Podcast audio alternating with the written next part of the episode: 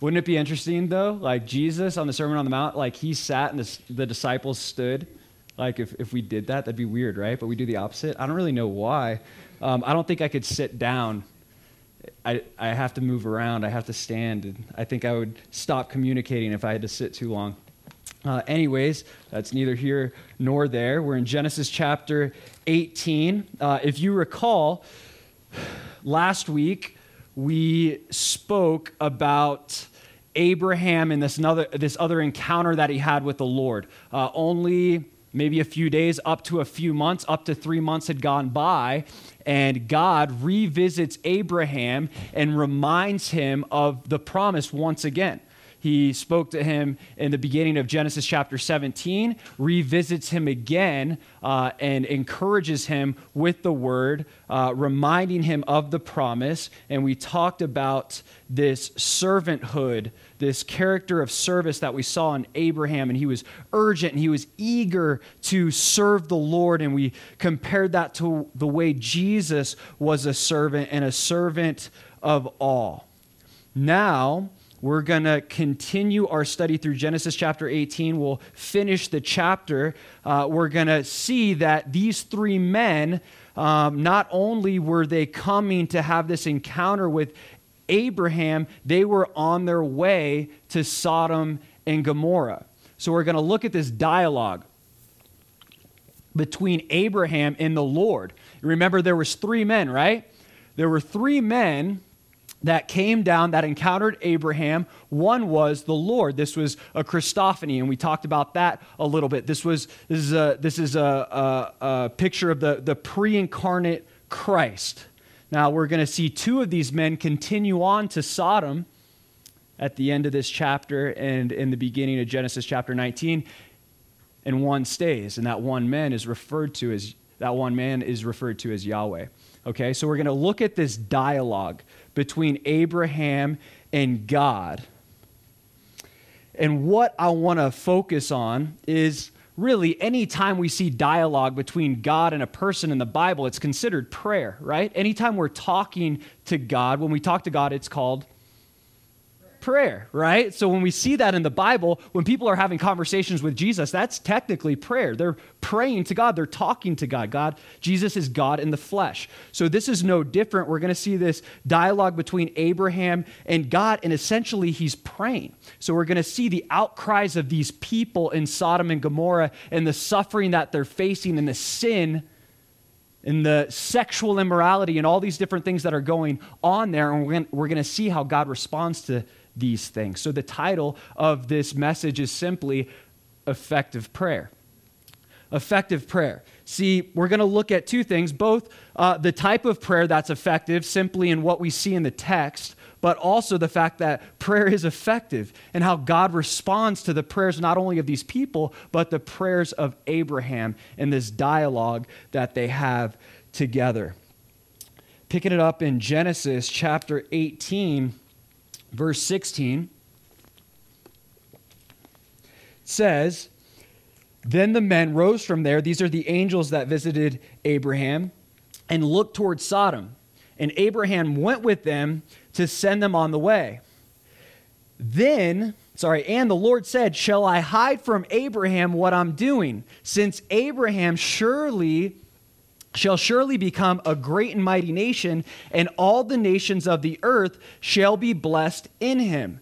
For I have known him in order that he may command his children and his household after him, that they keep the way of the Lord to do righteousness and justice, that the Lord may bring to Abraham what he has spoken to him. So we see these men are getting ready to head to Sodom. The Lord wants to see what's going on here with the outcries of these people, and the Lord has this question, if you will God knows what he's going to do all along, right? But he has, shall I reveal this to Abraham? Shall I reveal what I'm going to do to Sodom and Gomorrah? And look what he says. Since I have this plan for Abraham, summarizing, and since I know him, I'm going to reveal this to him.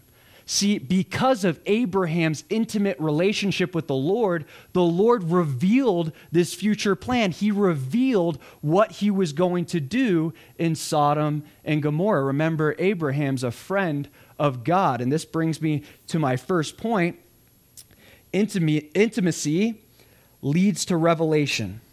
Intimacy leads to revelation. God reveals secrets to those he knows. He reveals secrets to those he knows, and that is one of the reasons why he's going to reveal this to Abraham. And we don't just see this here, we see this throughout Scripture. God often reveals things to the people that he's closest to. We see it in Matthew chapter 17. In the Mount of Transfiguration, he brought the three, Jesus brought the three closest people to him, right? He brought John, James, and Peter up to the Mount of Transfiguration. And what did he do there? He revealed his divinity, he revealed his glory. Those were the guys that throughout the Gospels were the most intimate. They had the most intimate relationship with the Lord. And we see the Lord through that intimacy, he reveals this glory to them. Now, I'm not saying that, that God has favorites and God will only reveal these things to these people and not these things to these other thing, to, to these other people, but I just want you to follow along with me here. Think about it personally. You reveal the deepest, darkest secrets to who? The people you're closest to right? The people that you have the most intimate relationships with. Maybe it's your wife, maybe it's your husband, maybe it's your brother, maybe it's a close friend, but there's something to that intimacy that you say, I can trust this person. I can give them this information, and I'm going to reveal these secrets to them because of this intimacy. See, that's what's happening here with God and Abraham. He says, Shall I hide from Abraham what I am doing? And then look at verse 19 again. For I have known him. Because I know him, I'm going to reveal these things to him. The more intimate our relationship with him, the more he'll reveal to us. The more intimacy we have with the Lord, the more he's going to reveal to us. What do I mean? If we're not going to God in prayer, if we're not going to God in the Word, how can we expect Him to reveal things to us, right? It's through those intimate encounters that we have with the Lord, going to Him in prayer, going to Him in our devotional lives, having that contact, going to Him in worship. That's when He brings revelation into our lives. In fact, He invites us into those intimate settings. Jesus talks about it in Matthew chapter 6 in Matthew chapter 6, in the Sermon on the Mount, you guys know the verse, Matthew chapter 6, verse 6, he says, But you, when you pray, go into your room, and when you have shut your door, pray to your Father who is in the secret place. And your Father who sees in secret will reward you openly. God reveals secrets in the secret place, God reveals revelation in the secret place. So often, God reveals things to us in those intimate settings. And in those intimate settings, in those secret places that we have with the Lord, maybe it's your car, maybe it's your closet, wherever it may be for you personally, He tells us, hey, you should be praying for me to reveal these secret things to you. And that's what Paul prays for for the church of Ephesus. If you look at Ephesians chapter 1, real quick. Ephesians chapter 1, we see Paul pray this prayer of revelation for this church. And this is a prayer I believe we should be praying every day. I love this prayer. I pray it so often. Look at this prayer. In Ephesians chapter 1 verse 15 he says, "Therefore I also after I heard of your faith in the Lord Jesus and your love for all the saints, do not cease to give thanks for you, making mention of you in my prayers. He says, I'm praying for you. This is the prayer.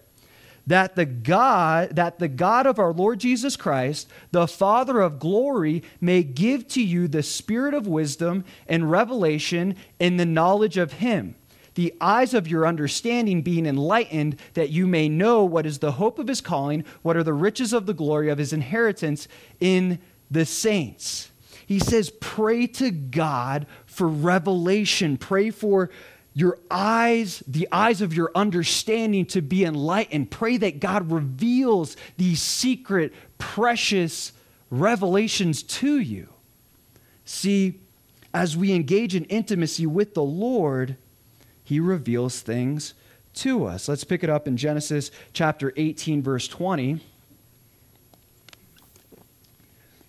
And the Lord said, Because the outcry against Sodom and Gomorrah is great, and because their sin is very grave. I will go down and see whether they have done altogether according to the outcry against it, that it has come to me, and if not, I will know. See, the Lord knows what's going to happen, right? He's sovereign, right? He's omniscient, he's omnipresent, he's omnipotent. He's all powerful, he's all present, he's all knowing. Okay, so he knows what's happening. He doesn't have to go down to Sodom and Gomorrah to find out what's happening.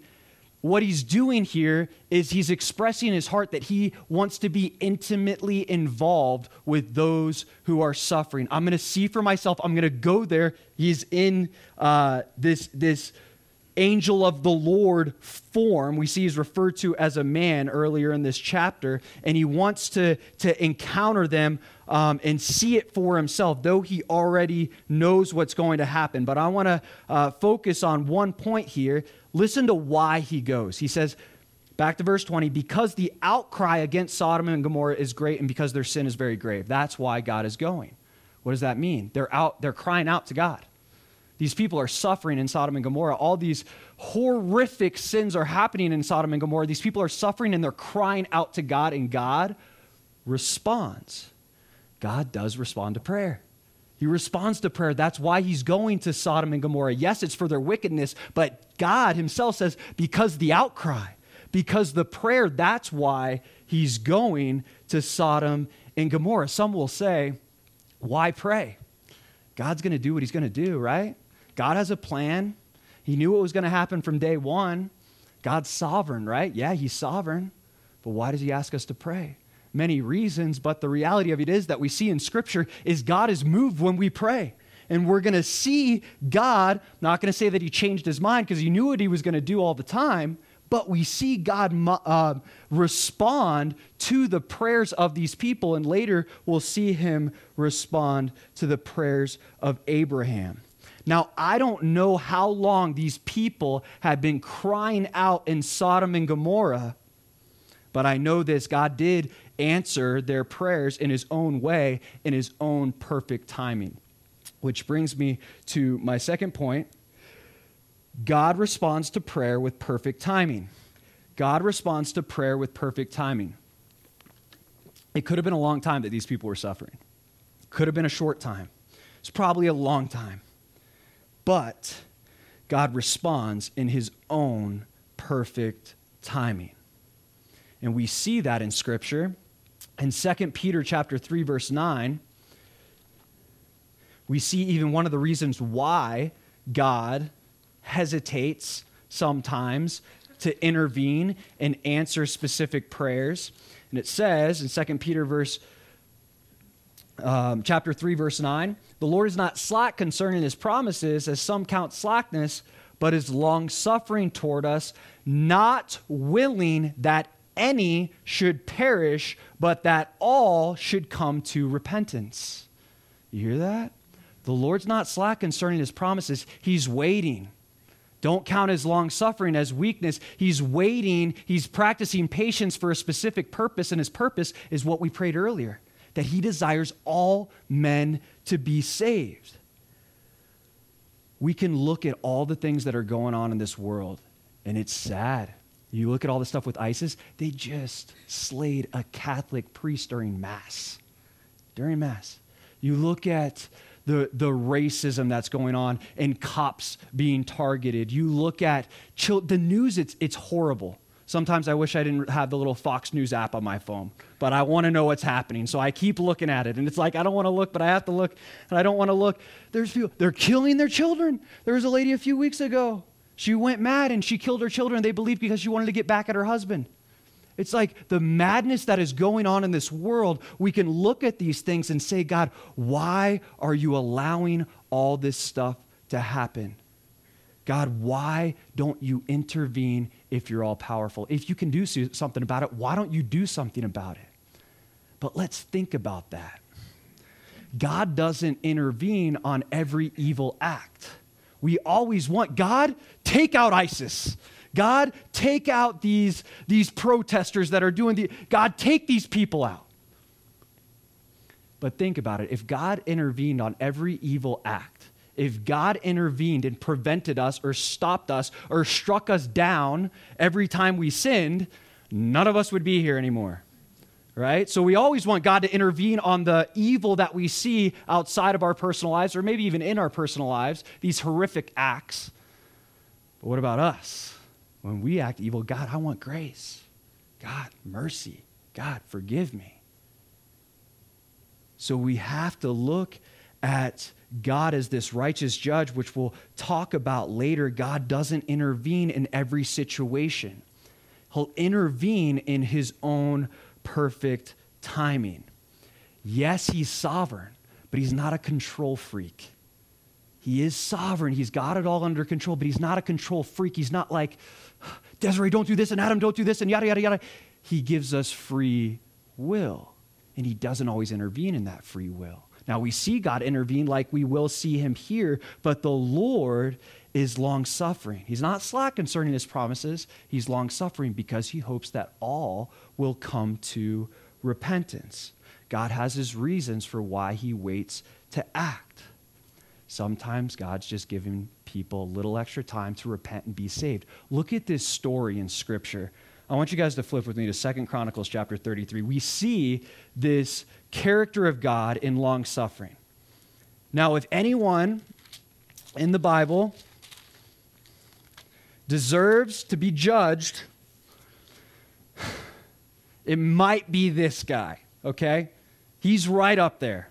It's a king named Manasseh. Now let's read about him real quick. Second Chronicles chapter 33, verse 1, it says, Manasseh was 12, year old, 12 years old when he became king, and he reigned 55 years in Jerusalem. And he did evil in the sight of the Lord, according to the abominations of the nations whom the Lord had cast out before the ch- children of Israel. For he, he rebuilt the high places which Hezekiah his father had broken down. He raised up altars for the Baals and made wooden images, and he worshipped worshiped all the host of heaven and served them. That's demonic. He's literally worshiping demons. Okay? He also built altars in the house of the Lord, of which the Lord had said, In Jerusalem shall my name be forever. And he built altars for all the host of heaven in the two courts of the house of the Lord.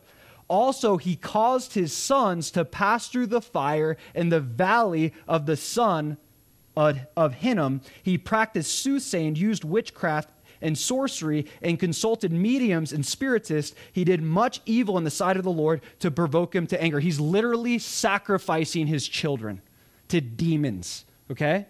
Now look what happens. Verse 9 So Manasseh seduced Ju- Judah and all the inhabitants of Jerusalem to do more evil than the nations whom the Lord had destroyed before the children of Israel. So not, he, not only is he doing these things, he's seducing the whole people, all of Judah, to do the same things that he's doing. So they're sacrificing their children as well. He's leading them in this. And then look what happens in verse 10. And the Lord spoke to Manasseh and his people, but they would not listen. So he's trying to reach out to him, and he's still not listening. Therefore, the Lord brought upon them the captains of the army of the king of Assyria, who took Manasseh with hooks, bound him with bronze fetters, and carried him off to Babylon. Now, when he was in affliction, he implored the Lord his God and humbled himself greatly before the God of his fathers and prayed to him. And he received entreaty, heard his supplication, and brought him back to Jerusalem into his kingdom. Then Manasseh knew that the Lord was God. And we see Manasseh, he completely repents. He breaks down all the altars and all the idols, stops worshiping gods, and starts worshiping the real God. Imagine that. God watched him murder his children, watched him lead his people to murder his children.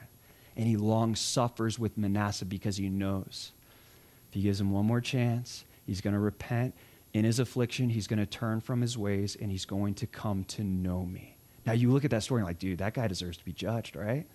God says, no. I'm going to long suffer with him until he repents. I read this news article in Christianity Today, and it was about this um, story of this uh, ISIS militant. Okay, and he said he said his words. I enjoyed murdering Christians. I enjoyed it. I took pleasure in it. Jesus began to to to intervene and visit this man in dreams. Jesus, he said, I would have these dreams about this man in a white robe, and he would come to me and he would speak to me. And I knew he was something special. Then, as he murdered another group of Christians, one of them had a Bible and he grabbed the Bible. And something came over him, he started reading the Bible. And then the Lord came to him in another dream and he said, You follow me. This is my word.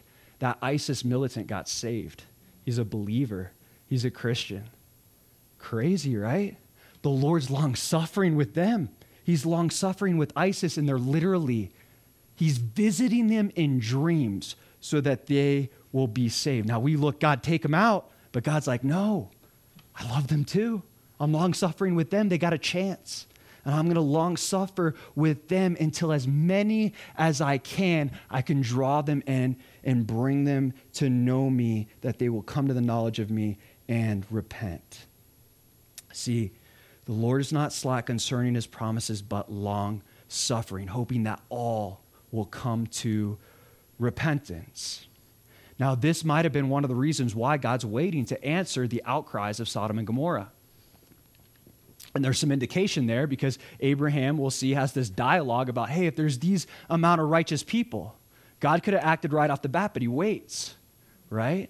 I believe God's waiting because he's trying, he wants as many people in there to come to know him and come to repent as possible. But at the same time, he has to act because he won't strive with wickedness forever. Picking it up in Genesis chapter 18, verse 21, he says, I will go down now and see whether they have done altogether according to the outcry against it has come to me, and if not, I will know. Then the men turned away from there and went toward Sodom, but Abraham stood still before the Lord. Now, I just want to remind us and pick up on something. It says, The men turned away and they went toward Sodom. Abraham stayed with the Lord. In Sodom, there was three men. Now, two men go to Sodom. We see that these two angels that visit Lot and his family. One man stays with the Lord, and this man's name is referred to as the Lord. That's Yahweh. So this man is Yahweh. This is pre incarnate Christ, okay? This is the angel of the Lord. We've talked about this a little bit, but um, had some questions about it before. So just giving you some further backing on that. There's lots of Christophanies, they're called, uh, in the Old Testament. Genesis chapter 18, verse 23. And Abraham came near and said, Would you also destroy the righteous with the wicked? Suppose there were 50 righteous within the city, would you also destroy the place and not spare it for the 50 righteous that were in it? Far be it from you to do such a thing as this to slay the righteous with the wicked, so that the righteous should be as wicked. Far be it from you. Shall not the judge of all the earth do right? Abraham's struggling. Lord, what do you do? You're going to judge all these people? Wait, I think there's some righteous people in there. Lord, you're going to judge the righteous with the wicked? That's not the Lord I know. That's not the God that has revealed himself to me several t- times thus far. So we see Abraham, he's appealing to God based on what he knows about God. You're a righteous judge, right? You're not going to judge the righteous with the wicked. You're not some vengeful, wrathful God that's just going to take everybody out because of some people that are doing wicked things. But what Abraham is doing is he's coming to the Lord with a recognition of the Lord's character, which is so important for us when we come to the Lord in prayer. Which brings me to my third point consider who you're praying to. Consider who you're praying to. That's what Abraham's doing. He's like, wait, God, you're a righteous judge. What you're saying, you're going to go there and judge the wicked. But wait, there's some righteous people in there. You're going to judge the righteous with the wicked? That's not who I think you are and how you've revealed yourself to me. That doesn't line up with the character that you've proven to me time and time again. And Abraham's right. Shall not the judge of all the earth do right? You're a righteous judge, right?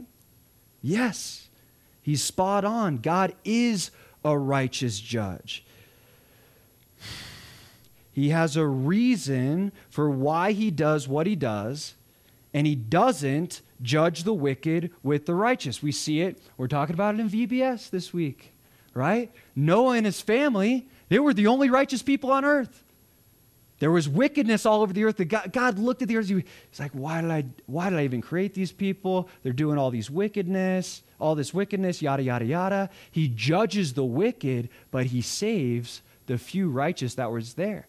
He had a creative way to judge the wicked and save the righteous on Noah's ark. And we see that throughout Scripture. Specifically, we see that at the end of Scripture, he will judge both the righteous and the wicked, but they won't receive the same judgments. There'll be different judgments. See, God finds a way to deliver the righteous and judge the wicked.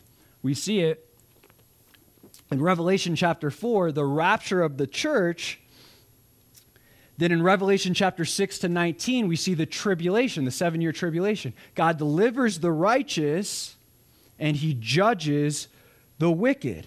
And then at the end of Revelation, uh, chapter 19, verse 2, the church says, True and righteous are your judgments. Your judgments, they're true and they're righteous. They get it at the end, at the very end of time, towards the end of time. You still got the millennial reign, new heaven, new earth. But they say, they look back and they go, No, true and righteous are your judgments. You are a righteous judge.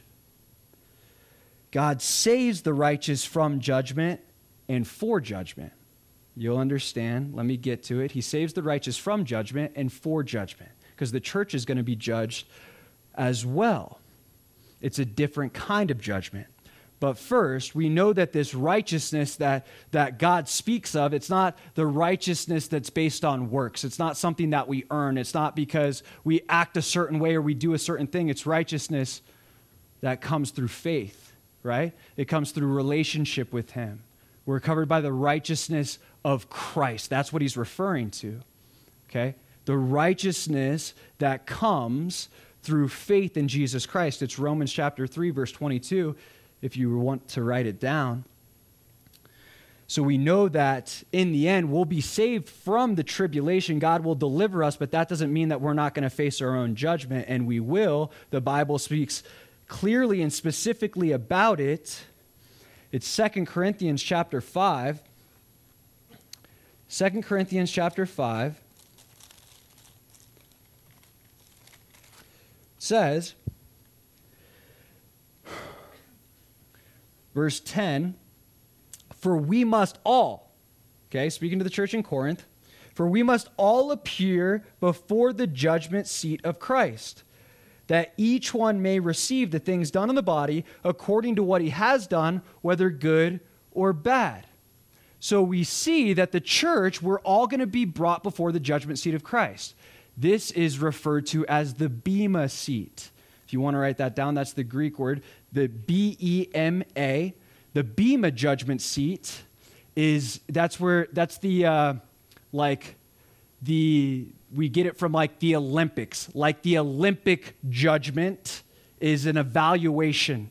It's an evalu- it's a, it's a reward system, right? This is why it's called the Bema seat of Christ. This isn't a judgment of condemnation. This is a judgment and evaluation of what you did on earth and the reward, rewards that you're going to receive. We see we're going to be rewarded with what we do with the grace that's been bestowed on us. Let me explain it like this to keep it really simple. Okay, when you get to heaven, it might look something like this. Don't, don't quote me on this. It, it'll probably look something like this. God's going to say, Mary, okay, here's a list of all the wrong that you've done in your life. Here's all the sin that you've done in your life from age one to age however, whatever. Okay, here's all your sin. Wash with the blood of the Lamb. Don't worry about that. What'd you do with the grace? What'd you do with the, with the forgiveness? Because this is what you're going to be rewarded for. What'd you do with the grace that was? This is all going to be washed away. You're not going to be judged. The judgment, Jesus bore the judgment for our sins. But what'd you do with it? What'd you do with the grace that was bestowed on you? And based on that, we're rewarded for what we do with our faith. So that's the judgment of the church. This isn't a scary thing, this is a reward thing. Jesus already paid the price for our sins.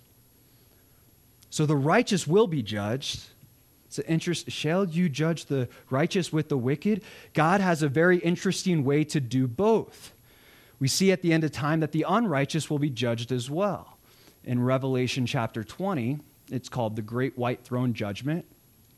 They'll be thrown into the lake of fire. Eternal torment. It's a real thing. Jesus talks about hell more than he talks about heaven. But we see he has a specific judgment for the wicked as well, for the unrighteous. Abraham, he's coming to the Lord. God, aren't you a righteous judge? That's basically what he's, God, you're a righteous judge. What I know about you, what I know about your character, you're, you're, you're righteous. You're a righteous judge. And I think we tend to forget this as a church. And I think that's what gets a lot of confusion with uh, isn't the Old Testament God different than the New Testament? Like, I like the New Testament, but the Old Testament God, like, he's different. You know, I'll, and you'll even hear people, I believe in the New Testament. The Old Testament, the God, nah, I don't think he had it. Whatever. It's the same God. It's the, it's the same exact God. And we could look at the New Testament like, Jesus, so often he's, he's kind and comforting, but a lot of times he's not. He's turning over tables, you know. He, he's, he's cleansing the temple. He's speaking hard truth to the Pharisees. So often, when we're uneducated in the word, we can look at the one verse that everybody loves to use in 1 John chapter 4 God is love. God is love. God is love. That's true. God is love. Love is the essence of who God is, but He's more than love. He's not just love, He's just, right? And He's a righteous judge, right? His love doesn't mean that He doesn't judge wickedness for wickedness, that He doesn't confront sin. We go, God is love, so why, is all these, why are all these bad things happening? God's just. He's a righteous judge. He won't judge the righteous with the wicked, but he is a righteous judge. He's not just love, it's not just grace, it's not just mercy. The whole Bible reveals God's character, not just one verse. Everybody just likes to use the one verse. God is love. Yeah, God is a lot of things. He has a lot. He, character, his whole character is revealed through the Bible, and we're seeing a piece of it here. But I think it's so important to understand that as we pray. That's what Abraham's doing. He's a righteous judge. Okay, based on this, I'm directing my prayer based on who I know God to be. And we need to do the same with all the character qualities that God reveals throughout the Bible.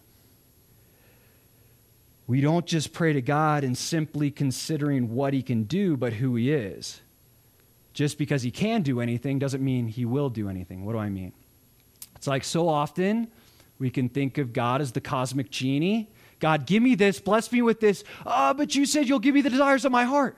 Delight yourself in the Lord, and then he'll give you the desires of your heart. Why? When you delight yourself in the Lord, he changes the desires of your heart, and then they start to line up. It's not just this cosmic genie that's given me everything that I want. He's a heavenly father. So, what does that mean? He's not going to give you everything you want, but he'll give you everything you need, and he'll make sure you're taken care of. But we have to consider these things when we're praying to God who he is, what his character is. And that's what Abraham is doing here. Yes, he's a judge, but he's a righteous judge. God, you care about these people. Don't you care about the ones that are righteous, the ones that have relationship with you? And God absolutely does. Let's look at what happens.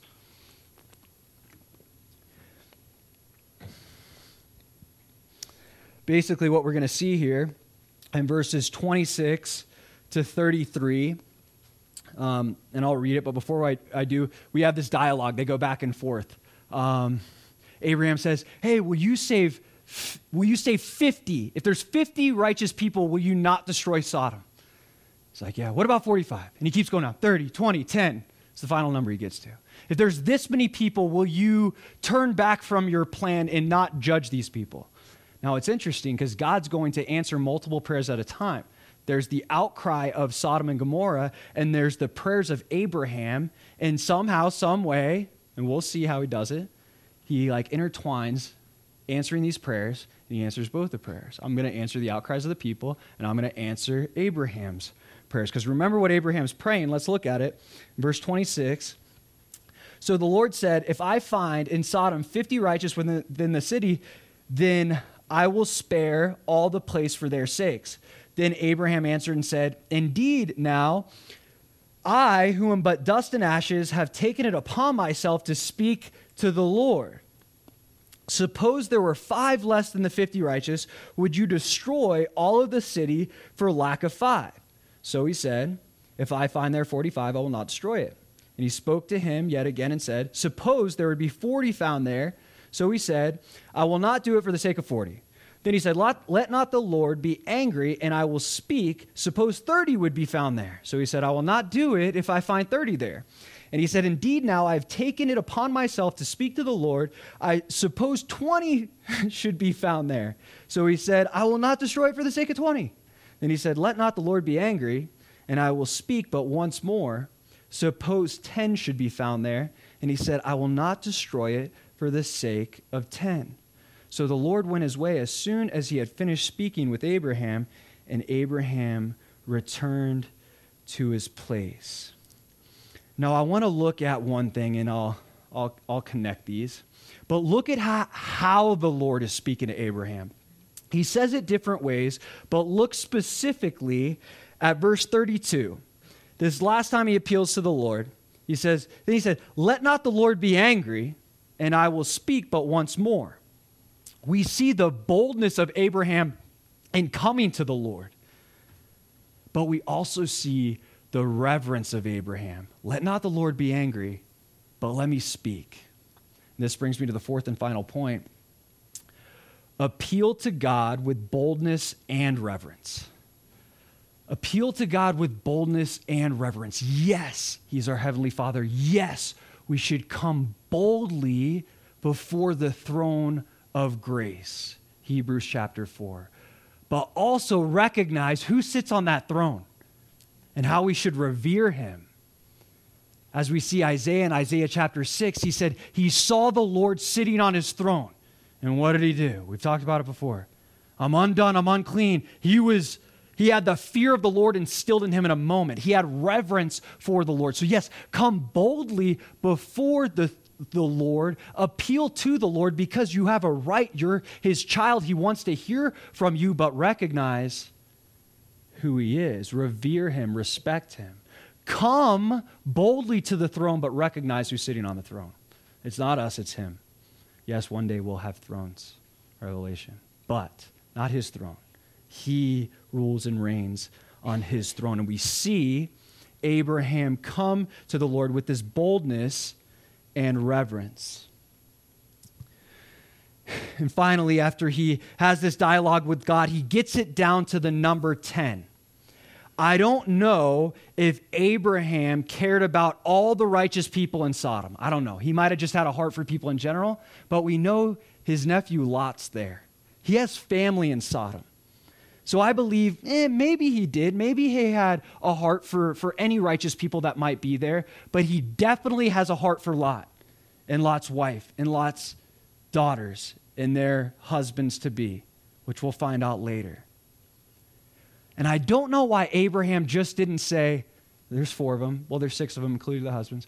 Will you just save the six? Will you just save my family? I don't know why Abraham didn't just go out and say it. Perhaps Abraham felt like he was pushing his luck. All right, I brought him down to 50 to 45. Perhaps he, perhaps he was uncertain if he should keep pushing God. Come on, just a little more, a little more, a little more. So he gets down to 10. Suppose 10 should be found there. Maybe Abraham thought, dude, Lot, he has a relationship with God. We see that in 2 Peter, um, that Lot's declared just. Now, Lot's in compromise, and we'll talk about that next week in Genesis chapter 19, but he's declared just in the Bible. which reading the text, it's like he, he gave up his daughters. He doesn't look like he's just, but he's declared just because of his relationship with the Lord. So we know that. But Abraham, he just petitions for 10. So he likely thought Lot, hey, maybe he brought a few people to believe in the same God that I believe in. Come on. All the time Lot's been there, he's had to share his faith with at least four people. 10 people, I know he's got the daughters and the, the future husbands they're probably good. If he has 10, I'm sure he's done at least a little bit of work in the time that he's been there. I'm sure God's going to save Sodom and Gomorrah because of the 10 people, including Lot, and the people that he brought to the knowledge of the Lord. That might be what Abraham's thinking. But we see here this character of Abraham in this effective prayer style or disciplines, if you will. Just want to pick up on a couple things. Abraham prayed specifically, and God responded specifically. Abraham didn't just say one time, save Sodom and Gomorrah. He prayed specifically with specific numbers, and he had this specific, detailed dialogue with God. So important for us to pray specifically. So often we can say, God, forgive me of our sins. What sins? You're confessing your sin. What sin are you confessing?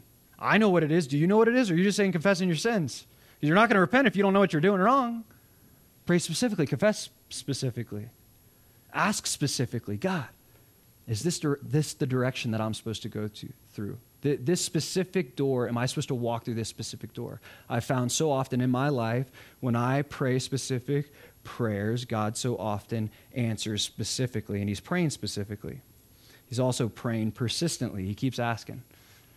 God answers his prayer the first time, but he keeps asking. He keeps asking God time and time again. Persistent prayer. Pray without ceasing. We should constantly be coming to God in prayer. Now, there's a reality that there's some prayers that God just won't answer. I would say until he tells you no about that specific prayer. And it's a God, it's a it's a prayer according to his name, according to his character. If this seems like a prayer that he would want you to pray and you keep praying that, and he doesn't tell you, no, keep praying it. Keep praying it. Persist in prayer. In Luke chapter 11, when Jesus teaches the disciples about prayer, look what he says here. Real quick, we're almost done. He's teaching the disciples about prayer. In verse 1 of chapter 11, it says, Lord, teach us to pray. Of all things, the disciples asked Jesus to teach them to pray. And then we see the Lord's Prayer. And then look at this story that he connects to prayer back in, in, in verse 5. It says, And he said to them, Which of you shall have a friend and go to him at midnight and say to him, Friend, lend me three loaves, for a friend of mine has come to me on his journey, and I have nothing to set before him and he will answer from within and say, Do not trouble me. The door is now shut, and my children are with me in bed. I cannot rise and give to you. I say to you, though he will not rise and give to him because he is his friend, yet because of his persistence, he will rise and give him as many as he needs. What's the picture there? The first answer is no. But he keeps asking and asking and asking and asking. And the guy eventually just gets like, Man, I'm just annoyed at you asking me, so I'm going to answer the prayer. Jesus is not saying that I get annoyed when you ask me about the same thing. He's just giving us a story of what it means to pray persistently. He wants us to keep coming to Him. Don't give up if I don't answer the prayer the first time. And we see this persistence with Abraham, though he's shifting the way that he wants the prayer to be answered, he continues to pray. So we'll see in the next chapter God doesn't save Sodom, but he does save Lot and his family.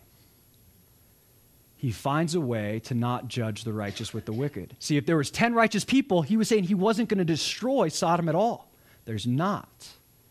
But he still finds a way to deliver the righteous.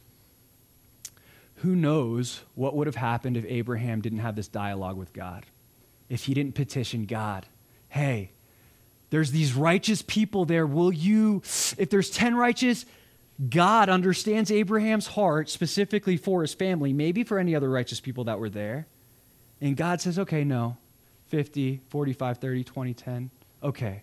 Abraham's praying for these people. I'm going to do something about it. And we see God creatively does do something about it. He intervenes and he delivers Abraham's family. He finds a way to save them and bring them out before the destruction. I think the Lord wants us to know through this story that prayer does move him. God does move to save your family members when we pray. I'm not saying that every single friend and family member that you pray for is going to be saved, but I am saying that God deeply is concerned and loves that friend or family member that you're praying for, and He asks you persistently pray for that person. You never know how I'm going to intervene in that person's life. I'm asking you to pray for them. It's what we read right off the bat in the responsive reading. Pray because God desires all men to be saved. I want you to pray for all men because God desires all men to be saved. There's a direct correlation between our prayer lives and God saving people. We see Abraham praying for his family. God intervenes and he literally saves, saves them from the upcoming destruction. When you look at the, the, the, the world today, it's getting more and more like Sodom and Gomorrah, especially in America. It's crazy. The things that are happening in the school systems, we could talk about it for a while, but there's, there's so many things that are acceptable now that are unacceptable to God. Absolutely unacceptable. And it's looking more and more like Sodom and Gomorrah. Jesus said Matthew 25, it's going to get worse before it gets better. 24 and 25. So he says, I want you to, to see the signs of the times. When it starts getting bad, you'll hear wars and rumors of wars. It's going to get worse and worse and worse. People are going to keep walking away from God. Then you know I'm coming back. And I don't know, we don't know when God's coming back, but when you look at the signs of the times, seems like it's going to be soon. I don't know. It very well may be soon. And we see the Lord long suffering with this world because he desires all men to come to the knowledge of who he is. Now, as I was studying this, I was getting convicted. Um, last night, I was thinking, hold it together. My grandpa, he's not saved. And he just had like heart failure like three weeks ago. And I've, I used to pray for him all the time, and I'd had these conversations with him. And I've gotten like, I knew the Lord was doing stuff, and he came like so close so many times. And I blew it a couple times, said a couple things I shouldn't have. And other times they were good conversations. And I, I stopped praying for him. I stopped, I stopped praying that God would intervene. Was like, what? And I was thinking about this last night. And I'm thinking, every single family member that I have that knows the Lord, I was praying for them pretty much daily. And every single one, my brother, my father, my mother, they all know the Lord, but I was praying for them daily. I didn't give up. I persisted in prayer until they were saved. I haven't been doing that with my grandpa, and I'm thinking, man, I'm thinking about him. He almost died a few weeks ago. He had to have like emergency heart surgery. And he's so fun. He taught me how to play baseball. And I was just thinking last night, like laying in bed, like all the good times I had with him, how much fun I had with him. And he's going to be in hell. And I want to spend eternity with him. And what if God's just waiting for me to persistently pray for him? It's you're, you're giving up. Personal conviction. I made a, a point. I'm, I'm going to I'm gonna start praying for him again every single day until, he, until he's saved. And I'm going to reach out. I'm going to have conversations. But more than conversations, I'm going to pray for him. And, and I ask each of you if you have a friend, if you have a family member that, that you, you kind of gave up on, that you don't pray for anymore, pray for him. We see Abraham praying for his family, those that are righteous. He will deliver the righteous. And you never know, maybe it's that one last prayer that just turns things around and they God's long suffering with them, waiting for them, no matter how wicked they are, waiting for them to come to the knowledge of who he is. Persistent prayer might be the very thing that brings them to that place and they know the Lord. So I want to encourage you, at least just this week, one person say, I'm going to pray for them every single day that God intervenes and meets them where they're at and see what happens. Let's see what happens. Let's pray.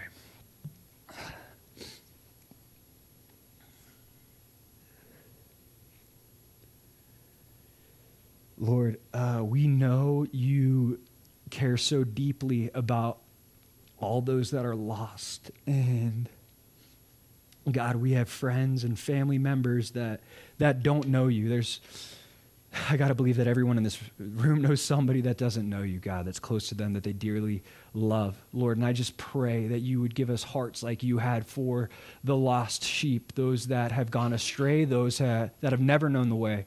Lord, that you would give us hearts to pray for those people, God, that we would pray for all men, God, that we would pray for ISIS, that we would pray for um, all these different movements that are happening, Lord, governors and officials and even the corrupt ones, God, they're not too far from your saving hand, Lord. And I pray that, that you would change our hearts for those people and we would be people of prayer because, God, you can visit people in dreams and bring them to salvation.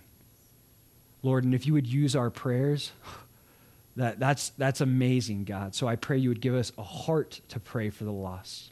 We love you, Lord. In your name, amen.